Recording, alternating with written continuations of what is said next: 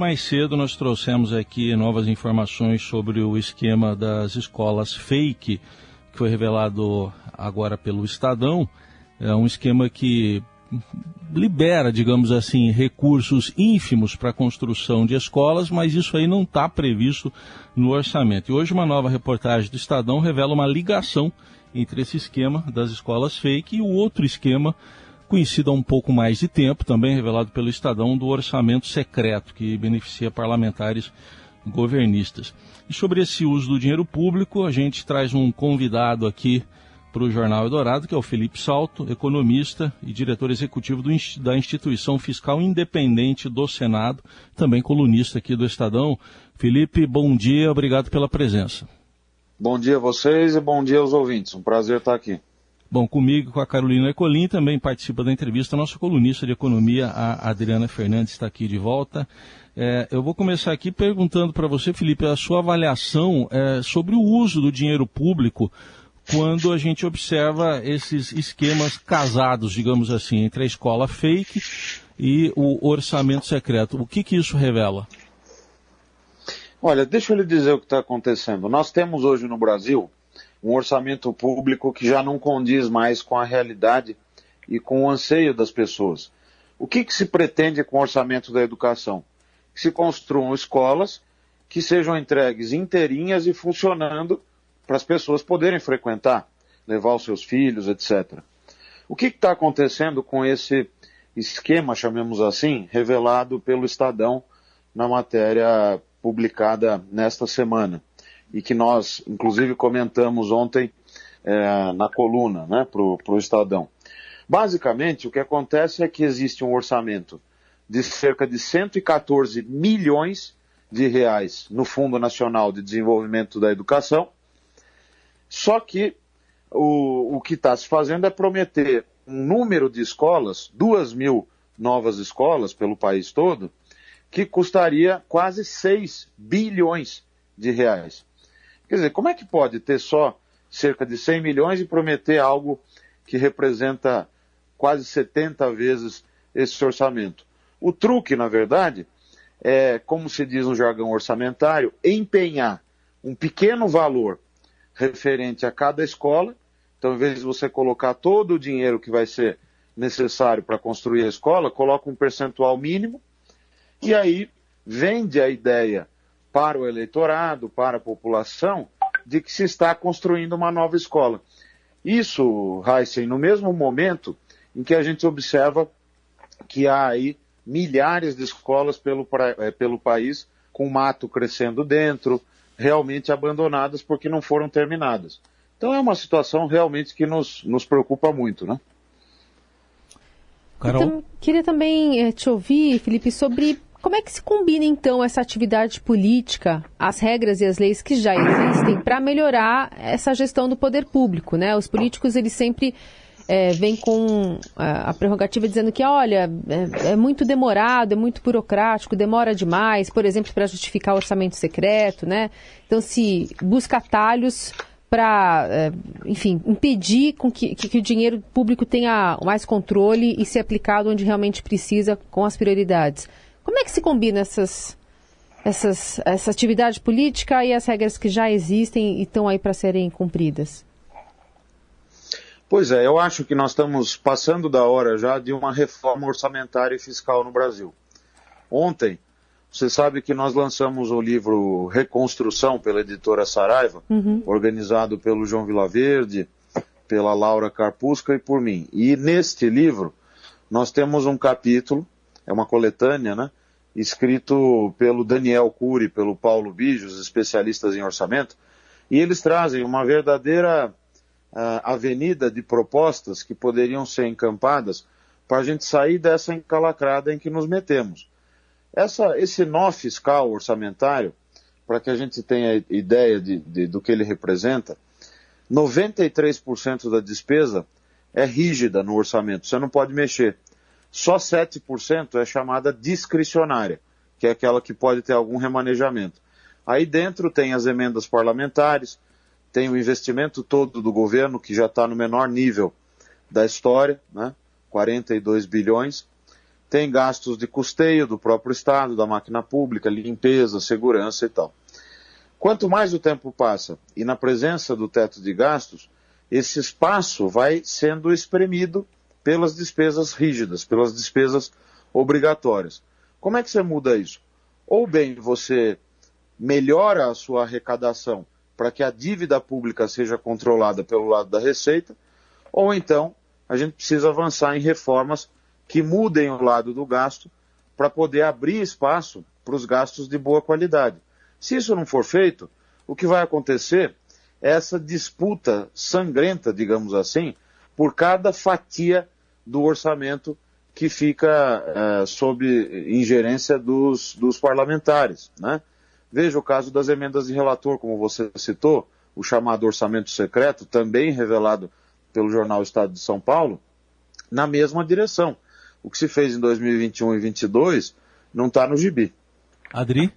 Bom dia, bom dia, Salto, e já entrei aqui na minha coluna, voltando para essa conversa com você, Salto. Eu gostaria que você pudesse, me... as obras inacabadas, elas são um problema é, que recorrente. Você acha que aumentou, aumentou aqui agora no governo Bolsonaro, principalmente é, em decorrência é, das, das emendas de, de orçamento? Qual o seu, a Esse... sua avaliação? Excelente pergunta, Adriana, que me permite explicar algo que eu coloquei ontem na minha coluna, também no Estadão. Basicamente, o, o Tribunal de Contas da União, registra-se, faz um trabalho excepcional. Ah, o corpo técnico, os auditores, que eu conheço bem, inclusive registro aqui para homenageá-los o Leonardo Albernaz, que é o secretário-geral de Controle Externo, fazem um trabalho excepcional nessa matéria de mostrar para o governo dados sobre as obras inacabadas, inclusive durante o processo de tramitação do orçamento. Para quem está nos ouvindo, quem propõe o orçamento é o Poder Executivo. O Presidente da República manda para o Congresso. Ao longo dessa tramitação, o T C U, que é a nossa Corte de Contas brasileira, ele envia um relatório chamado Fiscobras para o Congresso. Nesse relatório ele mostra o número de obras inacabadas, o volume de recursos envolvido, o desperdício de dinheiro público. E mais do que mostrar, ele cobra, como ele fez em dois mil e vinte e um, cobra soluções e respostas do Executivo. Então as implicações são sérias. Isso pode levar a ensejar, eu diria, até mesmo crime de responsabilidade. Porque nós estamos falando de jogar dinheiro público pela janela, não é, Adriana? E como você disse, é uma coisa recorrente e que agora vem à tona com mais esse caso das chamadas escolas fake. Você acha que é uma ilegalidade, então, é, do que está acontecendo? Olha, isso é uma coisa que o T C U e o Judiciário vão ter que avaliar. Mas, certamente, do nosso ponto de vista aqui na Instituição Fiscal Independente, isso nos preocupa muito pelo efeito fiscal e pelo efeito econômico. Por quê? Porque trata-se de recursos escassos. É, a gente sabe da dificuldade do governo, que tem uma dívida hoje gigantesca de oitenta por cento do P I B, e esses recursos estão sendo desperdiçados. É, Felipe, a, essa discussão do orçamento parece, né, para a pessoa comum, vamos dizer assim, uma coisa distante, muito técnica, mas você trouxe luz aqui para coisas do dia a dia, escola para os nossos filhos e outras questões. É, como é que isso deveria estar presente? O que, que a gente deveria observar desse assunto e cobrar na campanha eleitoral? Eu acho que a imprensa tem um papel fundamental nisso. Eu falei ontem no debate que nós tivemos aqui em Brasília, ah, para divulgar esse livro que eu mencionei, um pouco sobre isso que eu vou falar agora. A imprensa ajuda a que es, essas informações, muitas vezes áridas e que ficam no campo técnico, cheguem de alguma maneira, principalmente pelo rádio, que é ouvido pelas pessoas quando estão indo para o trabalho ou quando estão fazendo exercício pela manhã, ou ainda ao longo do dia, né? Pelas gravações e tudo mais. Então, é muito importante essa, esse espalhamento dessas informações de maneira mais mastigada. Quer dizer, trata-se aqui de dinheiro arrecadado da população, em impostos diretos e indiretos. Quando a gente compra qualquer coisa, tem imposto embutido. Quando o governo emite títulos públicos, faz dívida pública, em última análise, ele também está contratando custos para toda a sociedade. de modo que o mínimo que a gente espera dos governos em geral é que apliquem bem esses recursos.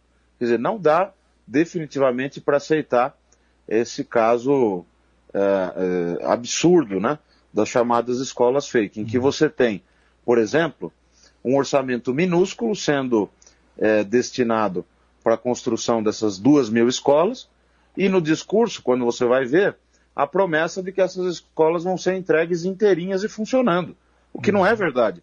Nós vamos ter, no máximo, duas mil escolas inacabadas. Esse é o ponto. Vou Mais encer... duas mil. Vou encerrar aqui, Felipe, fazendo uma pergunta de um ouvinte nosso, que acho que resume bem uh, a dúvida de muita gente, é o Ayrton. Ele pergunta qual a melhor estratégia para que a população possa participar da fiscalização do uso dos recursos públicos previstos nos orçamentos. É bom até ele colocar no plural, porque aí a gente pode falar de prefeituras, de estados e do governo federal. Enfim, como é que a população deve participar na sua avaliação?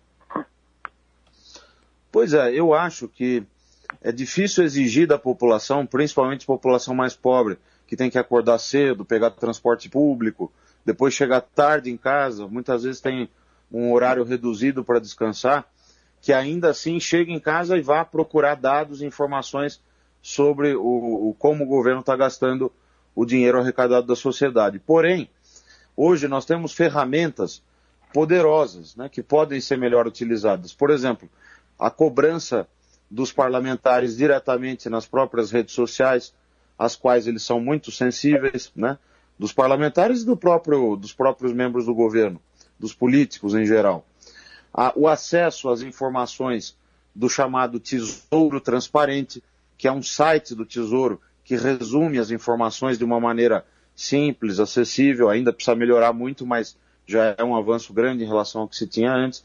E o próprio material publicado por nós, pela Instituição Fiscal Independente, a I F E do Senado Federal, que muitas vezes sai num primeiro momento com um relatório mais árido e tal, mas que a imprensa sempre veicula, divulga e acaba permitindo um alcance maior dessas informações. Então, não vai haver da noite para o dia uma mudança nesse aspecto.